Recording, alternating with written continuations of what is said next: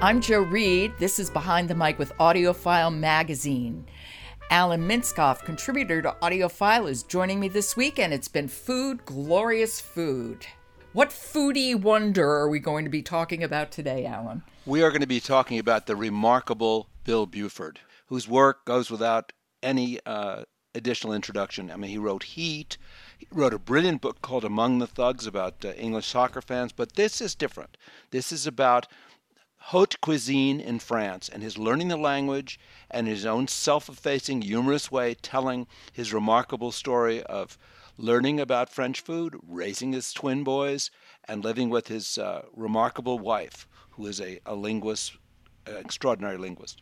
And the name of the book is? Dirt. Subtitle Adventures in Lyon as a chef in training, father, and sleuth looking for the secret of French cooking. Oh, my friend, I have a friend who is living in Lyon, which is, you know, lucky for me.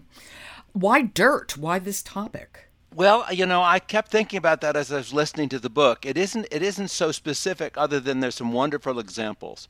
One of the best ch- chapters in the entire audiobook is about a French boulanger, baker and he doesn't sweep his bakery but once a year. And I think that's sort of emblematic of the kind of stories that you hear about French food. They're much more interested in the product than in the environment of their place. And uh, although he doesn't mention that, that to me was an example. Now, now in Heat, a lot of the focus, as I remember, was on Italian cuisine.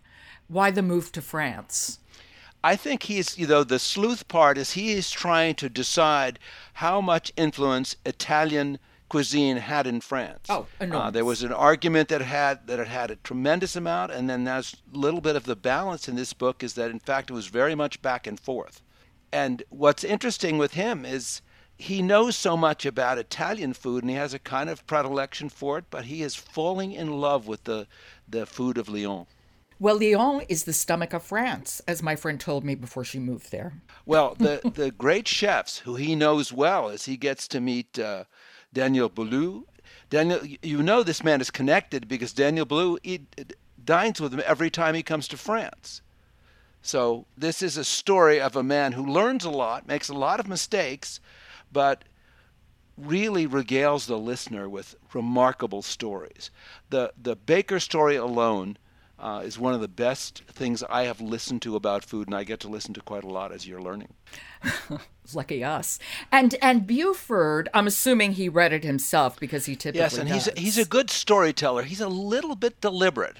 So if you read the book, you've got to be ready to to listen and. Uh, Plus, he's using a lot of, of French in it, so he, I'm sure he was deliberate for that reason as well. But taken together, his reading is is really mesmerizing because the stories are good, and he also is a very fine prose stylist, and it comes through in his reading. I think he is a wonderful writer, and he's also such an interesting narrator. He's an interesting speaker. I've interviewed him, and there's something in his tempo that is just a little bit different. So it's constantly drawing me in as I listen to him. Why don't we listen to a bit now? And and I think people could understand what I mean. I think so. Although I have to admit this this particular slice of the book is a little bit more about Italy than France, but you'll you'll see what I mean. Okay. This is Dirt by Bill Buford, read by Bill Buford. Five years ago, having celebrated our just marriedness with an impromptu two night honeymoon in Little Washington, a village in the Virginia countryside, we were making our way back to New York and boarded this very train.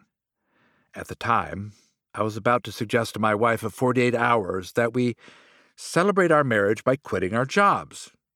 We were both magazine editors. I was at The New Yorker. She was at Harper's Bazaar. I had prepared a speech about moving to Italy, the first step in the direction of the rest of our lives. I wanted to be taught by Italians how to make their food and write about it. Couldn't we go together? Wasn't really a question. Jessica lived for the next chance to pack her bag and had a mimic's gift for languages, which included, conveniently, the one they speak in Italy, which, as it happens, I couldn't speak at all. We never went back to being editors. That is a charming story. And I would go to Italy and move there in a heartbeat. in a heartbeat. I'm crazy about Italy. Isn't it lovely the way the two of them fall in love and they both give up their jobs as magazine editors and move on to a new European life? And they haven't looked back. Yeah, it's great. And I want to add one more point because Buford's life in the French kitchen is marked by all of that French, the staging of food, the hierarchical staging of food in the French kitchen. The hierarchy is like no place in the world. Okay, that is Dirt, written and read by Bill Buford, and definitely on my must listen list. Alan, thank you. Great recommendation. You are welcome. Dreamscape Media is the sponsor of today's episode of Behind the Mic. I'm Jo Reed. Talk to you tomorrow.